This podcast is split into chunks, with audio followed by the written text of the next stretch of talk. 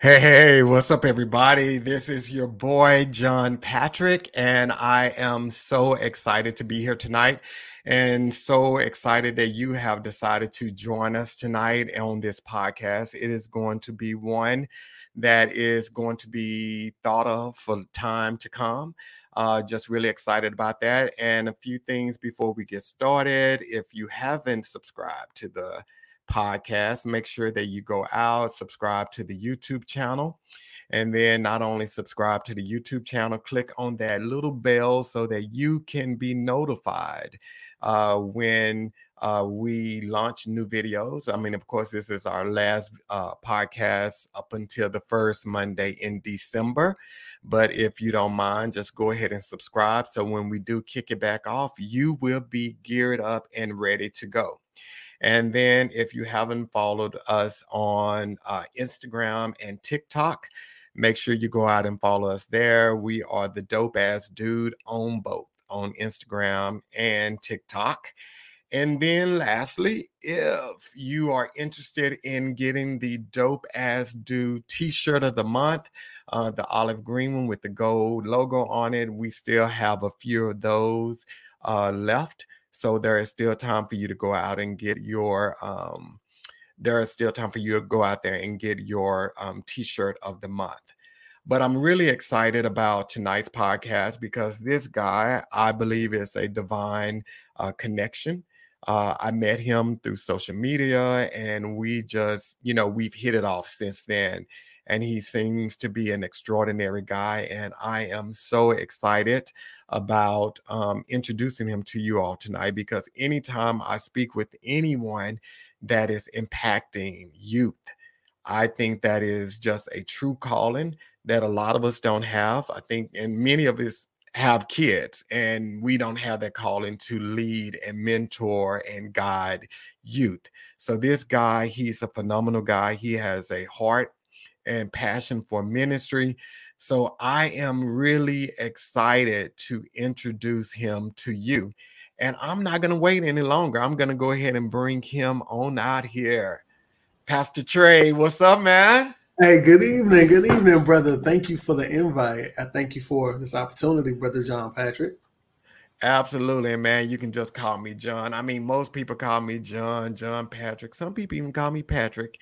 But yeah, man, you can just call me John. Uh, but yeah, I'm really excited about having you here. So tell us a little bit about yourself. All right, a little bit about me, as I am born and raised in the New Orleans, Louisiana area. Um, two thousand five Hurricane Katrina brought me to Texas by way of San Antonio. Um, I like to tell people that that was the best thing that could have ever, ever happened to me. Wow.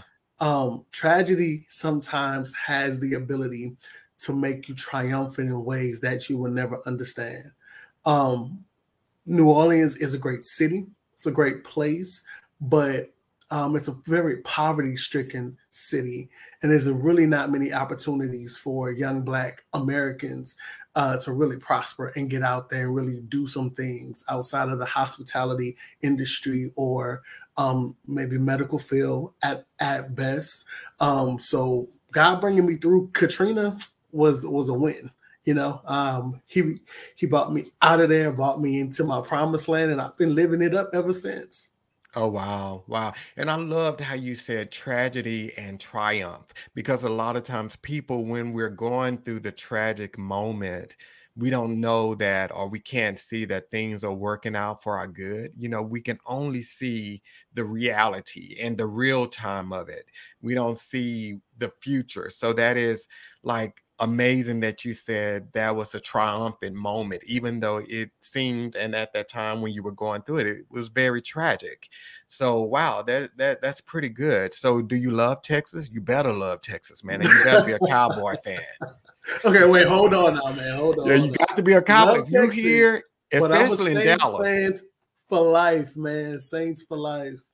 Well, you can take your gumbo eating self back to New Orleans and be a Saints fan. But if you're in Dallas, you got to be a Cowboy fan. You got to be I a know Cowboy about that fan. One, man. And look here, bro, I don't even watch sports, so I ain't even a Cowboy fan. So, hey, there you go. So, okay, so you came to Dallas after Katrina. And mm-hmm. then, so tell us a little bit about, because you and I, we had a talk. Mm-hmm. So I want you to tell everybody, like, how did you get started in mentoring youth? Like, tell us a little bit about your history. um, so I got started as in mentoring youth, believe it or not. I was a youth myself. I was about sixteen.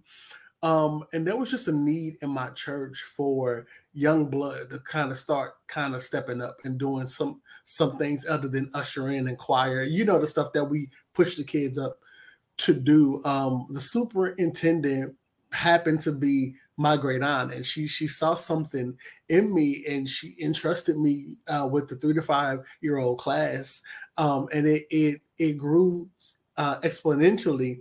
But not only did it grow in numbers, I got I, I became this big brother kind of overnight to all of these kids, you know. Um, so w- it did something to me. It, it made me more aware of who I was and the the type of man that I needed to be to walk this Christian walk in front of these young kids. Oh, wow. Wow. And it is like really, really good that your aunt saw something in you, because a lot of times, especially when teenagers, people just in many cases can write them off a little bit mm-hmm. because they just think that they're immature. But for her to see something in you is, I mean, that's pretty remarkable. But I definitely want to go back a little bit further based on our conversation yesterday, when I think you were like in the second or the third grade and something happened yes. in school. And before yes, you yes. say that, I definitely want to give a shout out to Patricia Brown, Pat Brown. I love you, Pat. Thank you for checking it out. And Inga, thank you for checking out. So uh, Pastor Trey, tell us about when you were in elementary, because it's something that I definitely want to everyone to hear. So about second to third grade, um, I was in elementary school, of course, and I was diagnosed with A D H D, A D H D, A D D.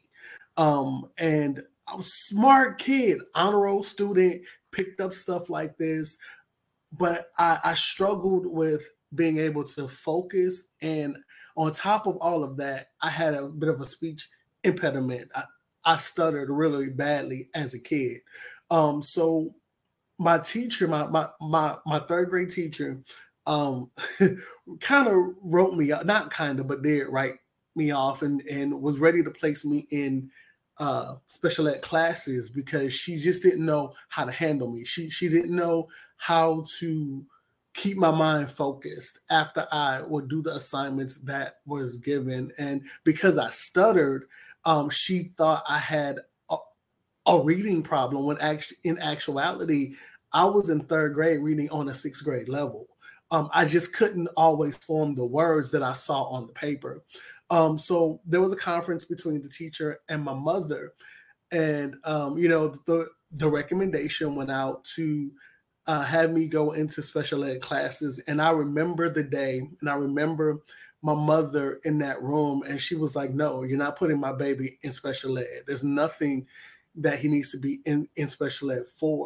Um, from that point, my mother became my advocate, and she learned everything that she, she could about A D H D, A D D, um, even went to speech therapy classes with me and learned the techniques to help me, uh, even when I was outside of speech therapy. You know, there were times when I would get super excited about something. And one of the, the, the techniques that, that, that they will teach you is to stop, breathe, and now try to restate your statement. And my mom would, would, would do that, you know, um, and it, it, it helped me to be able to better form my words and to, to show where I really was in life versus where I was placed because of somebody's wow. somebody else's interpretation. Wow. And I think, and I mean, the reason I wanted everybody to hear that is because I think so many times we write off our kids uh, based on the recommendation of someone else, and we lose sight of their true potential. And that is very, that's very sad, I think. So for your mom to continue to see you as you were created to be and not based off of the perception of someone else and not give up on you, dude, that is like pretty, that's pretty big. That's pretty big because it is so easy for us. And it's funny, you know, when I hear you know, people talk about A D D and all of this other kind of stuff. When I was growing up, you know, A D D was pretty much, oh, he's hard-headed and he needs a good butt whooping. That's how they handled it, you know, growing up. Everything was, we hard-headed and we need a good butt whooping. But for your mom to go out, study, do the research, mm-hmm. study what it is, and then work with you on that, and then never, ever give up on you and your true potential and your true creativity. And I think that is a lesson that if parents are listening tonight, if you're listening tonight and you have a kid that maybe they're saying something about your kid, do not give up on their true potential and their true abilities based on the perception or expectations of someone else. Continue to see their greatness. For sure. I mean, y'all, I, I'm, I'm gonna just, I'm an example. I'm a living example. I was on Ritalin from, gosh, third grade till about seventh grade.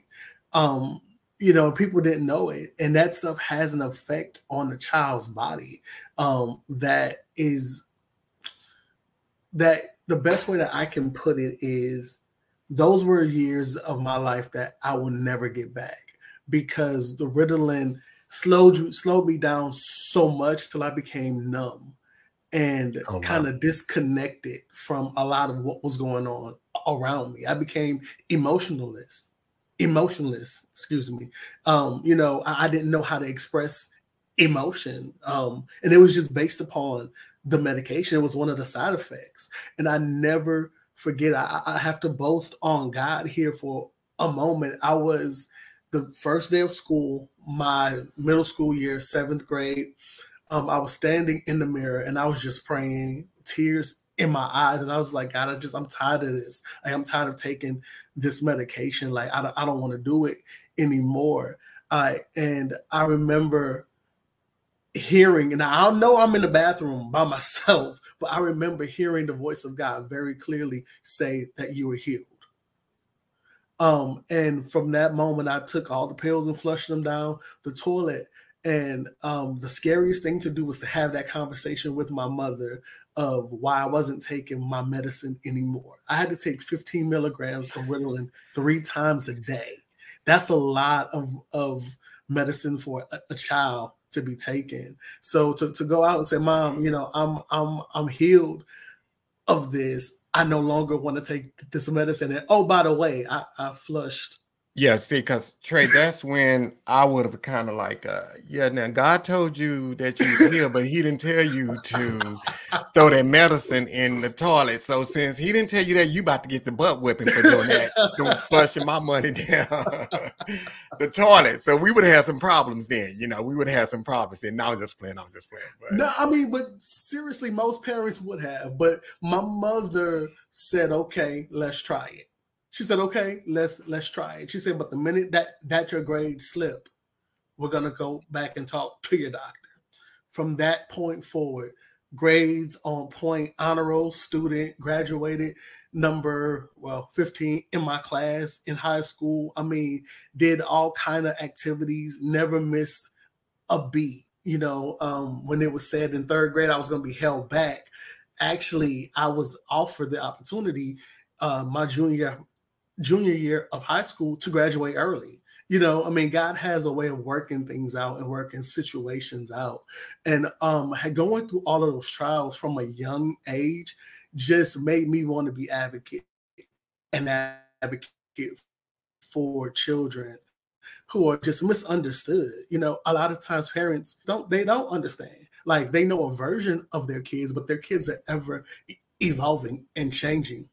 And sometimes kids don't feel like parents are a safe place. So mentors is mentorship is the best thing, because that provides an avenue for children to really open up and be who they are and have a safe place to be uniquely who they are. Um, that that was the greatest thing that um, I think understanding from a young age, that was my purpose. You know, I had to go through what I had to go through so I can overcome it, so I can walk alongside someone else and be able to help them overcome it, and not just tell them about it, but walk the path with them. Right.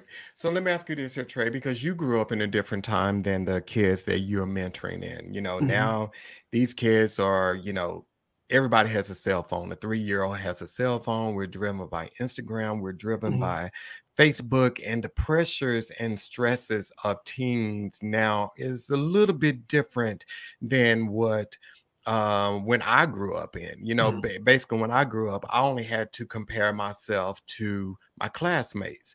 Now teenagers have to compare themselves to classmates. They have to compare themselves to people they see on Instagram or Facebook. And then with all of these different uh, things that are going on, acceptance and, um, you know, you know, just different things that teens are experiencing today. How did you transition in a to a place where you can create a safe space without having judgment based on things that you're unfamiliar with? Because a lot of things that our teenagers are experiencing nowadays is new for us, people in their thirties, forties, mm-hmm. so forth. It's new. So how did you transition in a pl- to a place where you could create a safe space for them to talk without any judgment? So you you brought up a good point um, about just times being different. Um, I'm on I'm a millennial, so. The next generation, there there are some big differences, but there are a lot of similarities. You know, no, we didn't have Instagram and Facebook, but we had music videos. You know, for us, that was the big thing. You know, we, right. the male figure that was demonstrated in our homes a lot of time, especially for those of us who are from single parent homes, or what is what we saw based upon te- on television. You know, how a man is supposed to treat a woman. We saw love on T V. You know, so we measured ourselves by by those things.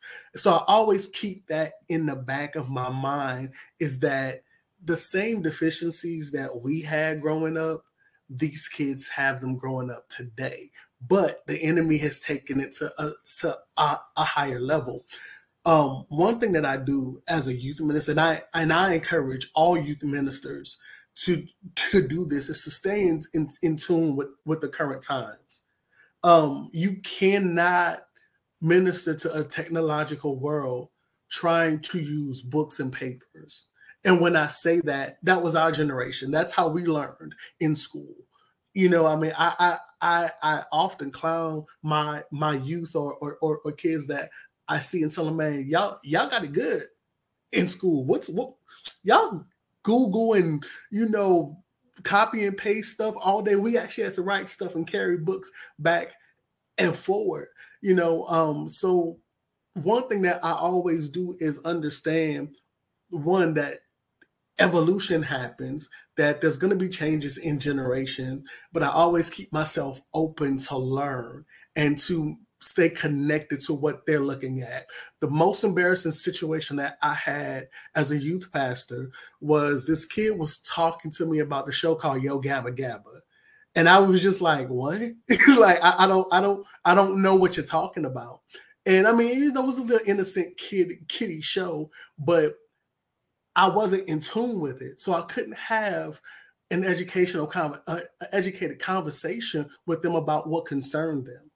So mm. what I try and do is I, I I listen to a lot of their music. I have an Instagram page. I, I see a lot of what they are seeing. You know, um, I, I I try to stay into the trends and and and everything, and use those things that can be divisive to the benefit of the kingdom.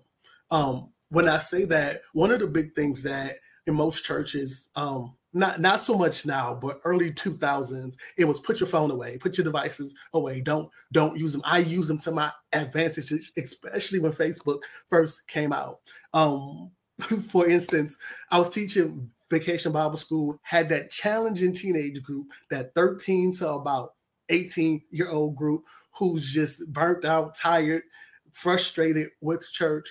And all they wanted to do was be on their device. So what I did was I challenged them and said, okay, well, we're going to evangelize through your cell phone. How are we going to do that? We're going to start a group page. And every night, whatever I teach, I need you to go on this page and tell the world what we talked about. of course, you know, the first night it was one or two, but then I would come back and hype them up. So look, this is, the, you know, this is what people said. This is, this is the feedback that, that you got. So I just started using that, that, that tool. And then I look up by, by Wednesday, my whole class is now posting about, you know, Bible verses or different things that, that we talked about or how they felt about what was said in Vacation Bible School. And now the tool that the church looked at as a, as a divisive method is now being used to give God glory. Right. Wow. And, you know, the church, oh, my God, the church, the church, the church, they say everything is a distraction. No, what y'all preaching about and talking about and doing in the church, that's the distraction for me. so, so we got a question for you, Pastor Trey. Yes, sir. Uh, it says, how can we shift the focus of our kids from social media to reality? That is a great question. Um, the way that we do that um, is to help them understand that what they're seeing is not what they think that they're what they think they're seeing. The way that I associate that is when you look at a movie and you see all of these these buildings and all of these these things, these really cool cool effects that happen. It's not real.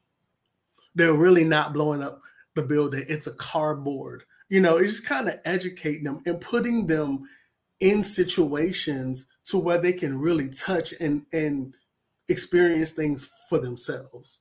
Right. Wow.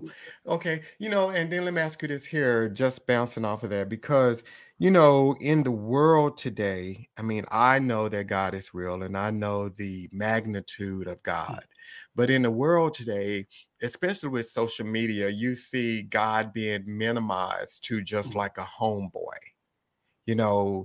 And so in that, how do you train kids that, you know, God is still God and he still deserves the reverence that he's, you know, we're supposed to give him? How do you keep them from making God just somebody they call on when they need them or, or just, just a homeboy or a homegirl or whatever? It just seemed like, like I said, in the world today, we have most, it seemed like social media has minimized God so much that it's like people don't even see the need for church. And I think that's why churches struggle with trying to get that age group, that eighteen to thirty-five year old age group, you know, yes. and, and in some regards, I can even understand why Uh, some of these kids and everybody aren't in church, because either God has been painted out to be this God that everything you do, you're going, you're going to hell or you're going to be punished for. There's no grace. There is no love. God is never shown in, in ways that um, he should be admired and loved and worshiped. It's always, he's this dictator. And if you don't do this, you're going to hell and he's going to punish you. So, wow. Yeah. What, what do you think about this whole eighteen to thirty-five year old group that is not, they'd rather go to brunch than go to church, which I can understand because church is still doing the same thing they've always done. So yes. What do you think about that eighteen to thirty, thirty-five year old group? Well, I will say this, that, that all is not lost in that age group, because there are still some people who believe and who still have a zeal for God. But I think if I can shift here a, a little bit, what's been presented to them of who God is has not been a proper presentation. Um, if, if that makes sense.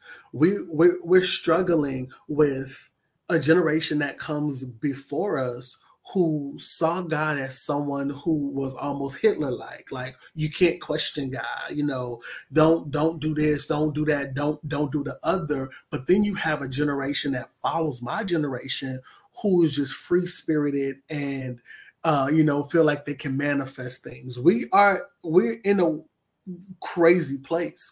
The way that you teach them is to is to teach them through the scriptures, to present God the way that he is meant to be presented, to uh, to help them to understand that not only is he just, but he's loving, and in his justice there's there's there's going to be his wrath. sometimes. Sometimes he's going to punish us. And the punishment is not uh, meant to hurt us. It's meant to grow us. One way that I always teach kids to embrace God is to embrace him as a parent. The same way that that you love your mom and dad is the same way that that that you love God. The same way that mom and dad provides is how God is providing even greater resources than what mom and dad can, you know. And I always help help them to understand it from a relational standpoint. God never intended for religion to be the central focus of the church. When he told Peter, upon this rock, I will build my church, it was upon his confession. But Peter only was able to make that confession because he was in relationship with Jesus. Um, wow. And so I teach from a place of relationship, understanding that there's nothing that you can do that God is going to turn his back on you. There's nothing that you can do that will uh, help, help you to escape the presence of God. You know, now, will he cause you to wander? Yeah, he might cause you to wander. And it's, it's, it's not, again, it's not to hurt you, but it's to help you to grow and to understand, you know, that he is God, that he is in control, that this life that we live is not ours, that we have to depend upon him. As, as, as, as we were talking earlier, I also teach balanced Christianity. Um, I, I think a, a big issue for that eighteen to thirty-six generation is that they've been taught by means of, of seeing people being churchy. And the, the problem with that is churchiness equates to religion, and it equates to traditions, and it equates to rules that are um, that are not a- actually attainable. Um, whereas religion says that I can be who God created me to be, and he's going to love me for who he created me to be. Does that answer your question? Absolutely. Absolutely. Okay. Yeah. And I think too, you know, like with the church, and this is one thing I always hate to hear churches and pastors say, you know, they, especially now during Cowboy season, they be like, well, if you was at a Cowboy season, you'll be standing up and you'll be doing all of this other kind of stuff. Man, just preach a good sermon. Give us a reason to stand up and clap our hands. And we may do that. It's, you have to, the church need to, and I, I was listening to some video the other day, and I didn't agree with everything that the guy was saying, but it's like now the church is trying to compare itself to the world when it should be a leader in the world. There should be no comparison. Everything, the balance of it. I mean, kids and parents now, and I, I, I blame, not blame, but I think my generation is the generation that is changing the way like kids are being raised and everything because of the way we were raised. And we said, I would never, ever raise my kid the way my parents raised me because we mm-hmm. were always in church. We couldn't do anything. Uh, my uh, my youngest sister, her and her husband, they co-pastor the church that my father pastored. And now when I look at them, I'm I'm just amazed at them because I never forget growing up. My mom and my dad, a lot of stuff that we were active in school with, they missed because they had to go to church. You know, they did allow us to go and do it, but a lot of the stuff they didn't get a chance to do because they they just felt like, hey, this is church. And some stuff we couldn't do. I ain't gonna lie on that. Some stuff we couldn't do. But when I look at my youngest sister now, her and her husband will miss church, let their co-pastor preach to go to one of their kids' out-of-town basketball game. Anytime they're doing stuff, they are there to support them. And I just like appreciate that because they see the balance of ministry and understand that God gave them these kids. They need to support them. They need to bring out the best of them and see the best in them and support the best of them. So I really, really respect sure. that whole balance thing. And I think that's where a lot of people miss in the church. They just think that it's no balance, but we got another, another question for you. Do you teach from a curriculum other than the Bible? If so, where do you find the material that relate to different age groups? That's a really good question. That's a great question. Um, I'm a little bit radical when it comes to the way that I approach ministry. Um, I don't necessarily, okay, I'm going to be truthful. There are things that are written, but it's not necessarily written for our kids. um, that our kids definitely might identify with. So I tend to use um, real life, um, what's going on. So um, what's going on in the world, what's going on on the news, what's going on on, on, on, on social media. And then I'll build lessons upon that. For instance, um, T I had this really popular song a, a few years ago. Um, y- y- you can have whatever you like. You know, and some of my kids came in to, to Bible study singing it. I mean, they were jamming out to it. And um, I had heard the song and I understood what he was saying, but they never understood what he was saying. So when I started, you know, ex- explaining, you know, what he's saying is basically that if you prostitute yourself to me, you can have whatever you like. Like, if you give me your body, I'll pay your bills and I'll do all of this. And so their eyes just lit up like, what? That's what it's saying? Yeah. I mean, as leaders, when it comes to kids, you cannot be afraid to tackle the tough situations. And those exactly. are not always in the in material that's written. There's always an answer in the Bible, but there's sometimes that you have to take the Bible and make it applicable to where the children are today. Oh, wow. That's amazing. And definitely want to give a shout out to Erica McCautry. Her and I, we she lives in, I think, Greenville, North Carolina or South Carolina now. But thank you for checking it out. We went to high school together. And this girl was, she's always been devoted to the Lord all that time. So, Erica, thank you for checking this out. And Pastor Trey, that is like, you know, amazing. So, like, are you going to tackle Beyonce's church girl?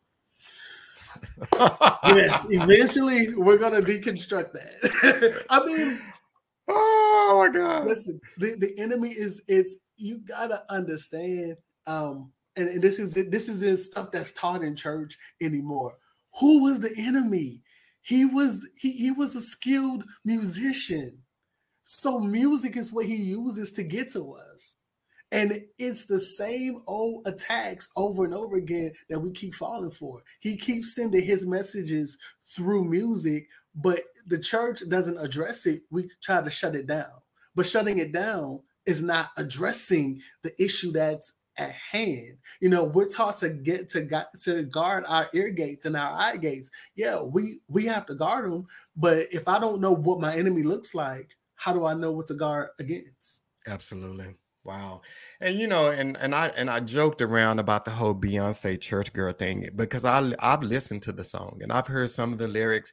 And when I heard the song, and I think, you know, from what I interpret, it's a girl that goes to church and she's doing some unconventional things, or what can be considered as unconventional. But she, at the end of the day, she's trying to make it. So she's just doing her you know, her hustle to make mm-hmm. it. And I think that's where a lot of times people in the church go wrong. We place judgment on people because they're doing things and wearing shoes we just took off. We just took them same shoes off, and maybe we want to strip it in the club, but we could have been selling drugs, or we were sleeping around with people uh, that we were in a relationship with, getting money from them to pay our bills. So we just took these shoes off that these people are wearing. So you can't be judgmental to these people, because that's what turns them away from God, because you are not extending the same grace that God extended to you, because you're still here. He could have took you out while you were in the midst of doing what you were doing, but exactly. He extended grace. So extend grace to these people. It doesn't mean that you're condoning it, but you just loving them where they are and helping them to get where they are going to be. And that's where I think a lot of people in the church miss. Oh, thoughts?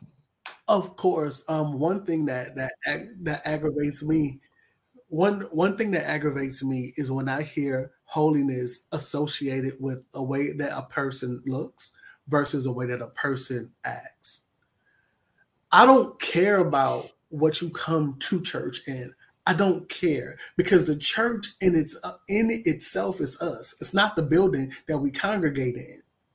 It's us. We're, we're the church.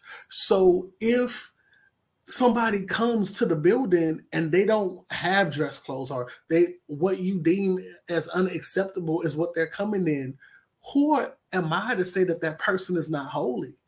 Holiness has to do with, with the heart, and it has to do with the intentions and the mind of the person. It doesn't have to do with the appearance. And some might say, well, the Bible talks about being modest, but my stance is this with that. If all they have is all they have, then all they have shouldn't keep them from coming to the man who can give them more. Yeah, yeah. I mean, and half the, you know, half the time, and I always joke about this here, and I, I may joke too much about church folks, but half the time, especially, we mad because we can't wear that. You know? We mad because we can't wear it, and women mad because their husband want them to wear it, and they can't. So if she, if she can go braless and you can't, you know, because your nipples hang down to your navel, say that ain't her problem. She, hers is perfect. Give her exactly. props. Just exactly. Hey, girl, you, you're doing that thing. No, I'm just playing, sister. But yeah. Wow. Okay. So tell us a little bit. So when you got into mentoring and everything, and you and I, we talked a little bit about you becoming a Mason. Yes. So you did do that whole. So tell us a little bit about that experience. So I became a Mason at the age of eighteen, which is in some places unheard of because you got to be twenty-one usually. Um, but my the re- whole reason why I went into Masonry is because I thought it would fill a void that I wasn't getting from the church. Um, I wanted to do more in my community. I I, I saw a need um, that needed to be met, but I didn't know how to do this, do it by myself. So I, I aligned myself with a group of brothers who was doing what, what I felt like needed to be done in the community. And um, the reason being is mainly because my, my, my, my church wasn't. My church was great at inreach. They were horrible at outreach. Um, mm. You know, if somebody in the church needed something, they were on top of it.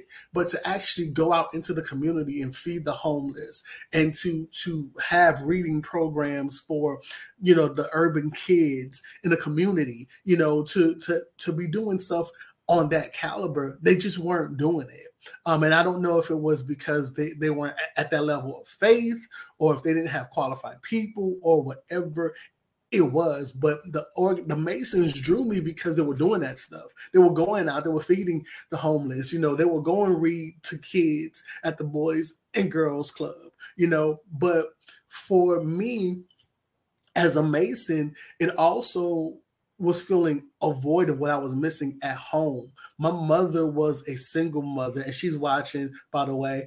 Um, And so hey, mama. She, she she did an amazing job, I think, with, with, with raising me and sacrificing and all of that. And as much as she could teach me about being a man, she did. But there's just some things that a man has to teach a boy about being a man. So the void that I was missing from my father is what I was getting from this group of men that I associated myself with.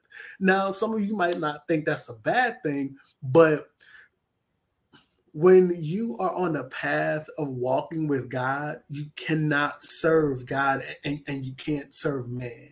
Um, masonry, I, I had to, I got to a point in my masonry career walk, whatever you want to call it that, I was told that I needed to make a choice between my ministry and the organization. For me, it was clear you can have this because yes, y'all met this need at this time, but I but I've also outgrown where you can take me. Two, you're not gonna cause me my salvation. That's Absolutely. More important than anything else. You know, um. God has the ability to be our, our, our earthly father and, and to teach us those things that we need to know and, and, and to, to fill those gaps. But sometimes we do need that earthly presence. But when that earthly presence goes against the spirit, you got to disassociate yourself with it. So, you know, I had to formally disassociate myself. Um, and of course, my brothers thought I was crazy because I was two months from being worshipful master of my mm. lodge. I was twenty-six, twenty-seven at the time, going to be the youngest worshipful master. Um, but for me, if my work didn't glorify God, then it, then it didn't matter. Yeah. And then you just said something that is so important. Churches are good with in-reach, but not outreach. I mean, I think that's so powerful. And it's kind of like, uh, and I'm just going to use race and racial groups and everything. It's like one race group, we're good with ourselves because we're comfortable.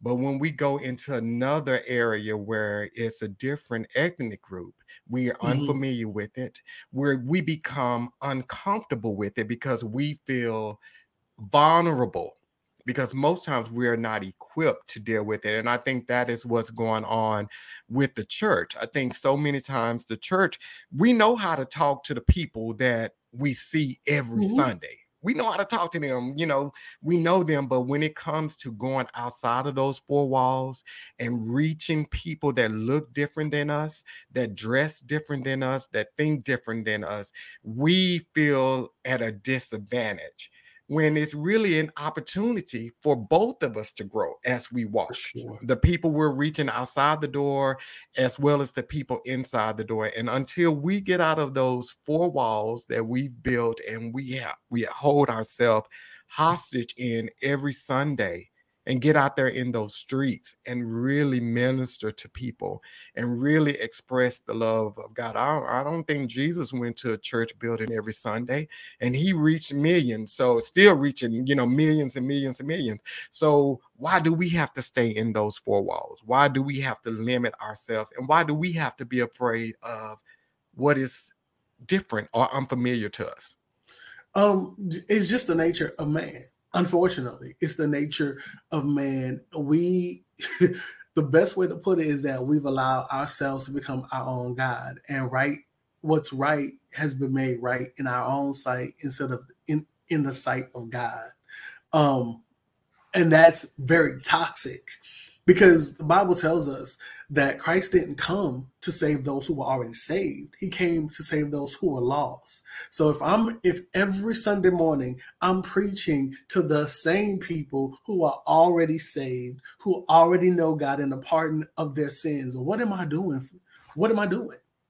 My job is to go out and save those who are lost. And the lost don't look like me. The lost, they don't act like me. They might come in smelling like alcohol. You know, they, they might come in high. You know, their their two-step might not be like my two-step, you know. Um, but our job as believers, whether we're young or old, is to love people into the salvation of Christ. Salvation is a gift, but If it's if it's not presented right, I don't care what's in that box. We don't want it because the box might be beat up. It might be disheveled. But however that package is presented, it, it, it makes it attractive to us. So when we as believers are presenting this, the ability to come to know Christ in this broken box, in something that is dented, it's just not attractive to the world. It's not attractive to our kids, you know. But when when when we move out of our own way and just love people into salvation, accept them for who they are, not their sin, accept them for who they are, um, and love them for where they are, is when they will see the love of Christ in us and desire to get that gift of salvation that we have. Yeah, yeah.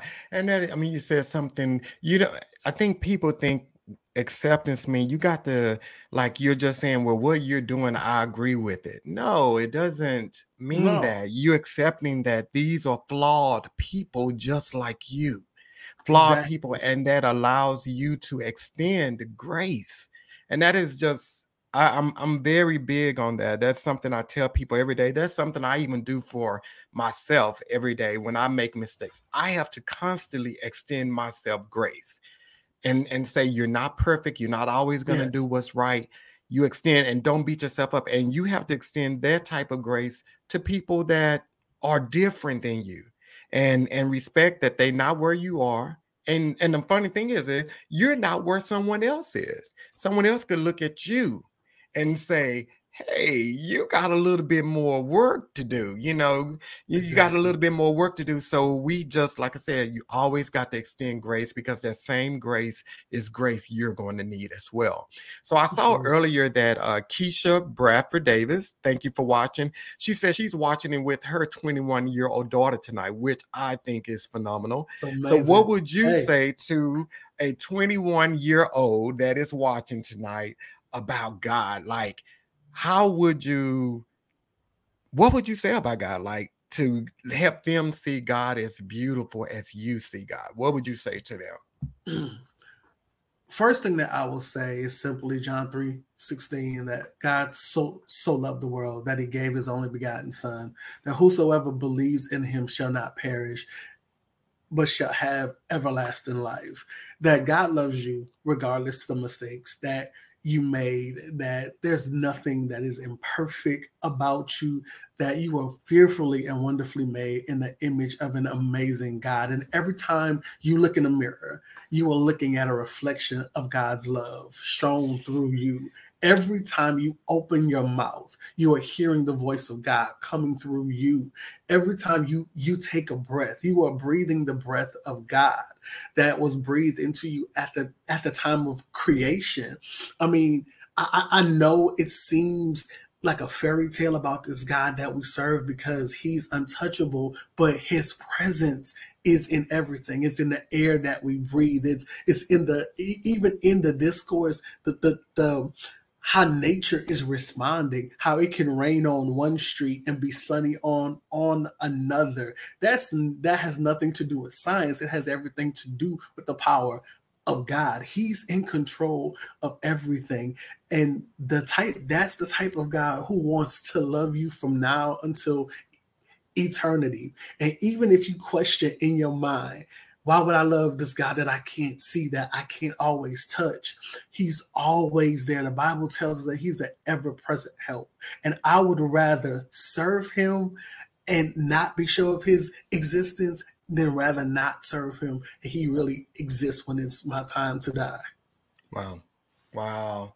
Wow. And I love how you said you are a reflection of him, you know, and if people could just see themselves, and I know sometimes it is so hard to see ourselves the way God created us, you know, way he sees us, you know, because even in spite of everything that we do wrong or that we perceive wrong or that we're told wrong, God still see us as the person that he created to, us to be, because he knows where we're going.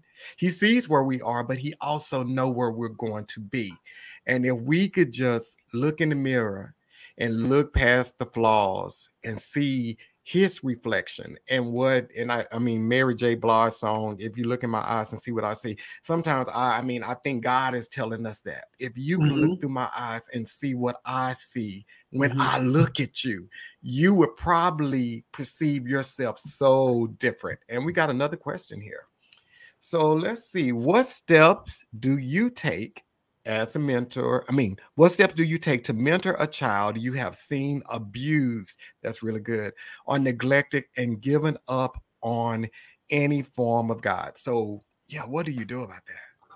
So mentoring, understand what, what a mentor is. A mentor is not meant to be a friend. It, it It's meant to be somebody who takes one person from one journey, one part of their journey to the next. And a mentor leads by example. If you mention God to them one time and they don't accept him, that's okay, because you're planting the, the seed. The Bible tells us that one plants, another waters, but God gives the increase, right? As a mentor, it's my job to present him. If they push back, okay, then I'm still going to lead by the example and the love that I'm trying to express through my words. If I say God is loving, then I'm going to mentor from a place of being loving. You know, I'm going to try and make sure that that child's needs are met in whatever way, you know, and when they say thank you, my response would be, you know, it's not me, it's God. That might be taken, you know, well, I don't know about this God thing. That's okay, because you're still planting that seed and you're planting it gently. You never want to force God on anybody. It's a choice, you know? And when I mentor, I mentor from a place of it's a choice. I love him. I would love for you to love him as much as I do, but it's my job to still be the example and to, and, and to still mentor from, from, from a place of love and showing Christian love to them. Wow. We got another question for you, Pastor Trey. When mentoring a teen with issues, depending on the issue, do you bring the parent in as well? Yes, depending upon the issue. However, there's always a clause. Whenever I'm dealing with a child, I always have an open door policy. I tell them, you can tell me anything. And I mean that. You can tell me ex- anything that you feel like you need to tell me. But if you're telling me that you're going to kill yourself, kill somebody else, that you're pregnant, or that you're going to do something crazy like blow up a school, I have to tell your parents. You know, I because as a mentor, people don't understand that you can be held liable by law because you knew what was going on. You know, you're an accessory to what's going on because they told it to you. But to to gain that child's trust, you let them know that they can talk to you, but these are the four things that that I that I I'm obligated to let somebody know that you're going through. Yeah. Wow. Hold on. You on fire tonight, man. We got another question. What should or should not, I mean, should not be a, oh, who should or should not be a youth mentor? Oh, they going, they cutting folks tonight. Ooh, okay, so y'all are, yeah, okay. All right. So people who hate kids, that's who shouldn't be a mentor. Well, yes, definitely. But listen, everybody who who enjoys children, they're not called to children. That's the key. There's people who love kids, who are teachers, but they hate being kid, being around kids. That's not their calling necessarily. But then there's some of us who are called and who kids are connected to. Y'all, the craziest things happen to me. I will be in Target minding my own business, and it's like I'm the Pied Piper or something. Kids are following me. They're waving at me. Hey, mister. I mean, it's the strangest thing, but it's, it's my calling. And not only is it my calling that I answer, but they see it.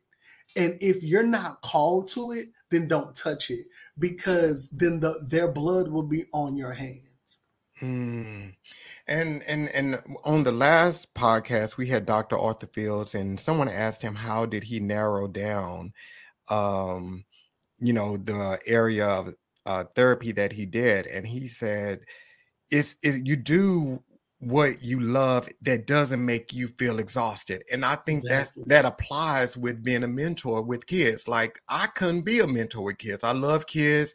I have like thirty nieces and nephews for real, but and I love them to death, but I don't think I could just be around them all the time, invest all the time they probably would want me to do. So I don't need to be a mentor. I don't need exactly. to be a mentor, but it because it would drain me. It would make me tired. But when you love and you're called to do something, you don't feel that exhausting Ooh. feeling. You know, you just find ways to work through what you're feeling at that moment. So I think that is so, so good. Oh, they said Pastor Trey is a kid's magnet. Aw. She ain't lying. she, she, man, listen, I'm like, hey, I'm a big burly black man. These little kids following me, you know, people be like, hey, who this? Wait, what's going on? You know, so it's it's the innocence there, but and it's it's enjoyable, but you know, you still gotta kind of, you know, walk that fine line. But yeah, man, it doesn't matter where I go, church, store, mall, games. I mean, kids, they come and hold in-depth conversations with me. So yeah, wow. It's, it's the funniest and, and thing. And Pastor Trey, I definitely want to talk about um, uh, something before we get out of here. You said, I think you were living in San Antonio, and God yes. shared with you, hey, you're supposed to move to Dallas. And you went to your wife. You guys didn't have anything lined up or something like that. And you went to her and you shared with her what God shared with you. How was following that calling and following God's plan for you to just pack up and move from one location to move to another. You don't have anything worked out. You just know this is what you're supposed to do. How how did you manage that? Okay, so the instance that that you're talking about was, um, I want to say twenty fifteen.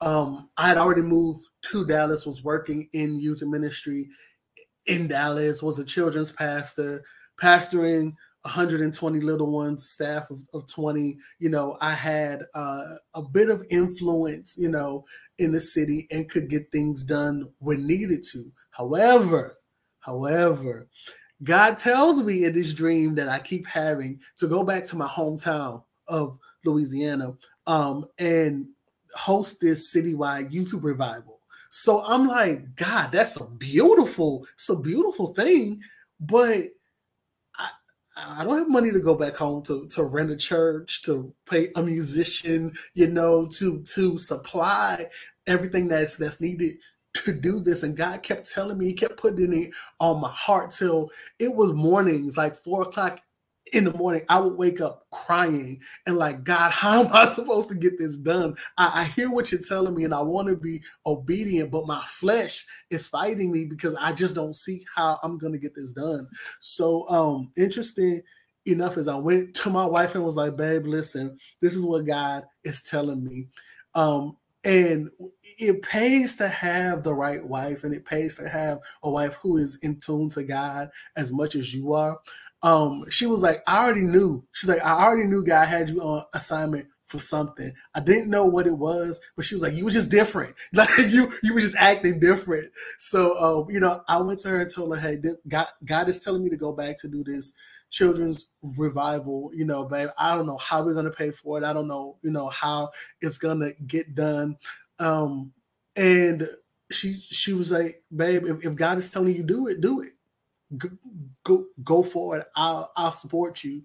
And so with her support, my mom's support, I did it. And I started to, to reach out back home to other churches and say, hey, you know, this is what God is, is leading me to do. And I was met with so much adversity. You know, first things out of preachers' mouths was, it's not going to work. The kids are not going to come. You know, they're not interested. And it was disheartening, disheartening to me because it sounded as if they had given up on their the children that God was sending me to minister to. Um, one of the conversations that was had with, with one of the preachers was, well, why do you feel like you need to come here and and and do this? Why can't you do that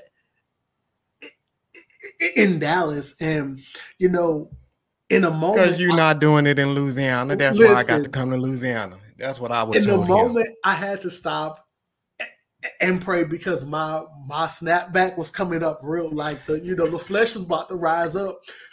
But it's in that moment that I heard God say to tell him, because I told y'all to do it and y'all won't do it, so I have to send somebody else that who's going to be obedient and do what I'm telling them to do. So long story short, um, the first year it wasn't the greatest. You know, you, you got to get the momentum up and going. Second year was amazing. But one thing that I shared with John was that I, I, I told, I, not necessarily I told God, but I, I, I had a conversation with God that I didn't want to just go back and have a revival. We have enough of those where people just come into town, have revival, and leave, and the spiritual needs of people are met, but the physical needs are not met. So I was like, God, I don't want to come in and just do another worship service. I don't want to come in and just do another night of worship. How can I meet the need of the people?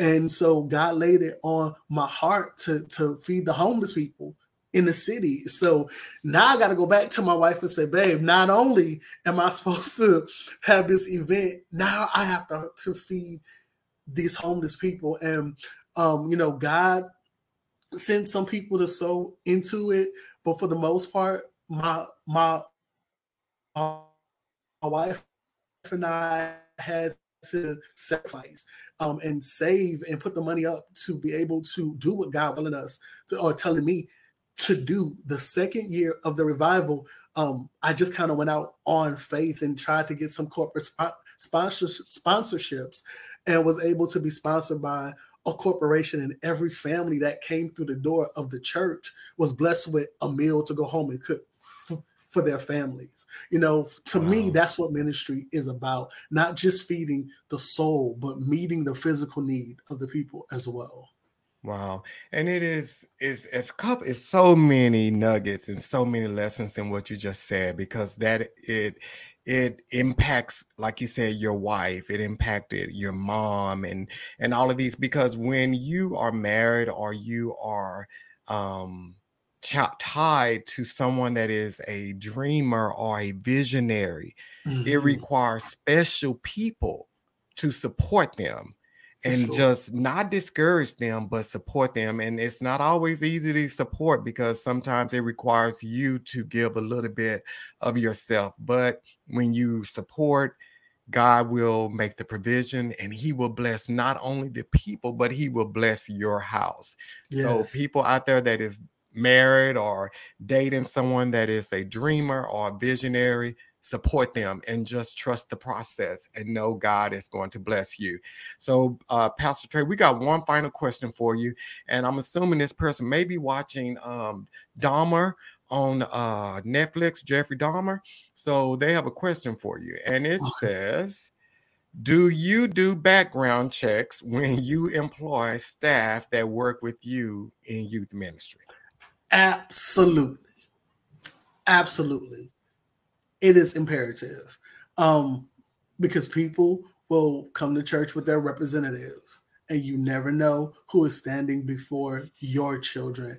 And as the youth pastor, as I told you, the pastor's job is to shepherd. You have your senior pastor who shepherds the entire congregation, but then anybody in your church that has the word pastor associated with their name, it is their job to make sure that the sheep that, that are following them are, ta- are taken care of.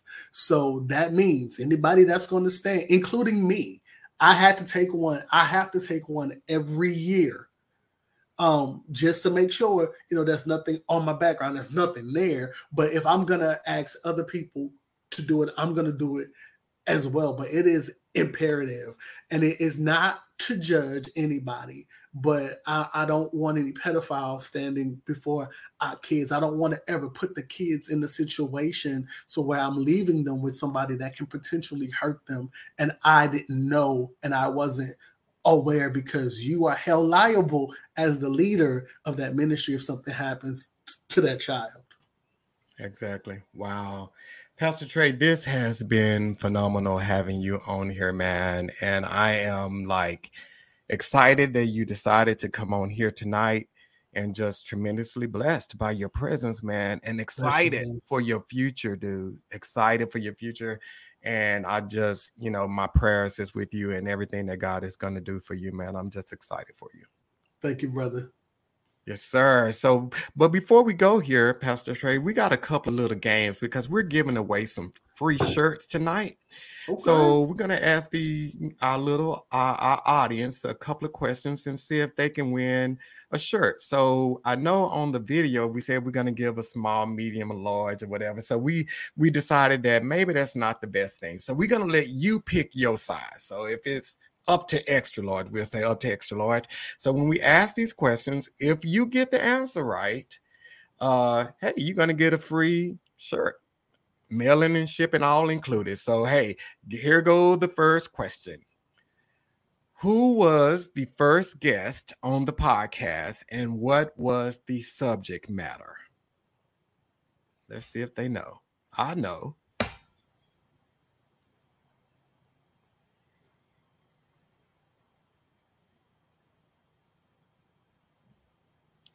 We waiting, y'all. They going back and looking in the history of the podcast. The cheese.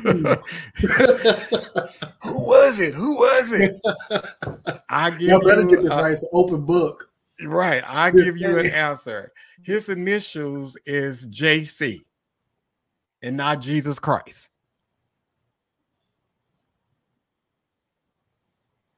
Okay, so Pat says she missed the first one, so she's admitting it.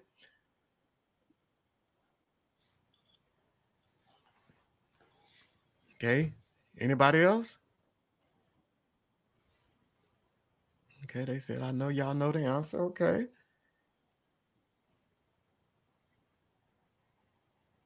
They said I said it earlier. Okay.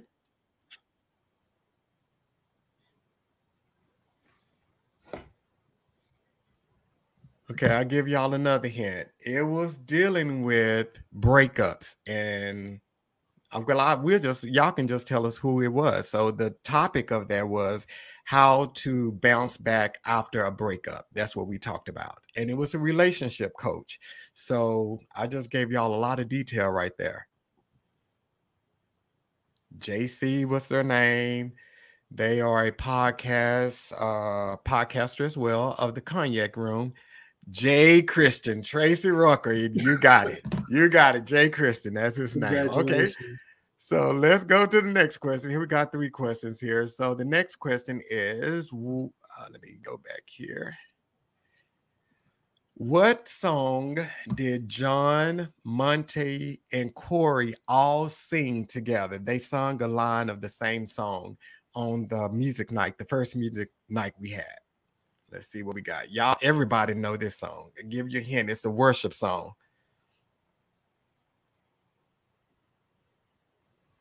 Another hint, so we don't wait too long. Lamar Campbell recorded the song.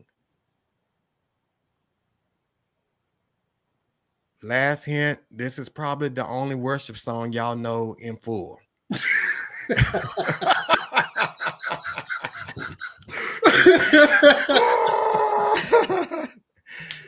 Yeah, so let's see who what we got here. I just gave y'all a lot of hints too. I just pretty much showed y'all what the song was. They going back. You would have to listen to the podcast.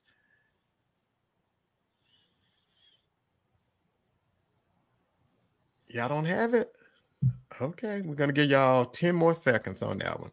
So again, the song is by Lamar Campbell. Um, it's the vamp of the song that they sung. Um, it's a worship song. Most worship leaders transition into this song on their worship on Sunday morning. More than anything, Patricia Brown. Yes, that is it. That you got a shirt coming your way. Okay. And our last question is, uh, oh, this is a good one. What type of woman did Omar say he wouldn't date? And Yolanda Hargrove, if you don't get this,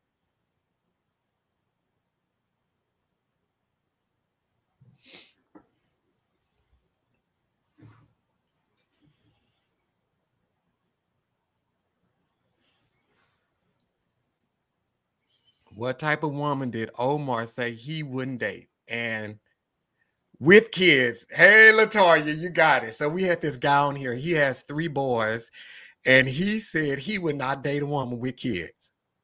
So how are you not going to date a woman with kids and you got kids? So yeah, there you go, Toya. You got a shirt. So before we go here tonight, it's a couple of people that have helped me out, and I would not be successful with this podcast if it were not for them.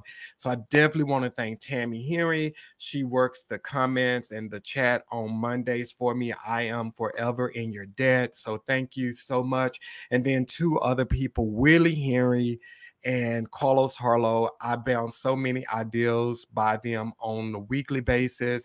And Tammy, Willie, and Carlos, they all help me through Uh, with coming up with ideals and so forth. And I saw Doctor Jonathan Adams out there tonight. He was a guest on here before. And thank everybody throughout this season who have come and supported us. And we will be back the first Monday in December. We're off the rest of this month and the entire month of November. But when I tell you, if you thought season one was great, season two is going to blow your mind, because we have already started lining up guests for that season. And I am so excited about this uh, podcast and everything that is coming up. So LaToya, Tracy, and Pat, if you all can text me, you all have my number, your size of the shirt, I would get those out to you this week. And Pastor Trey, again, thank you so much for being here tonight, my brother. Thank you for having me, and I enjoyed it so much. Yes, sir. And you already know, we talked about this last night. This is not our purpose. This podcast is not our purpose. It is the reason why we met. So many great things are coming from this uh, brotherhood that has been formed. And the first thing is going to be, we're going to go eat, man. We're going to go eat some gumbo since you're from New Orleans. Let's talk about the Cowboys. Yeah. So everybody else, we will see you the first Monday in December. Have a great night and Thanksgiving, and look forward to seeing you in a month. Peace.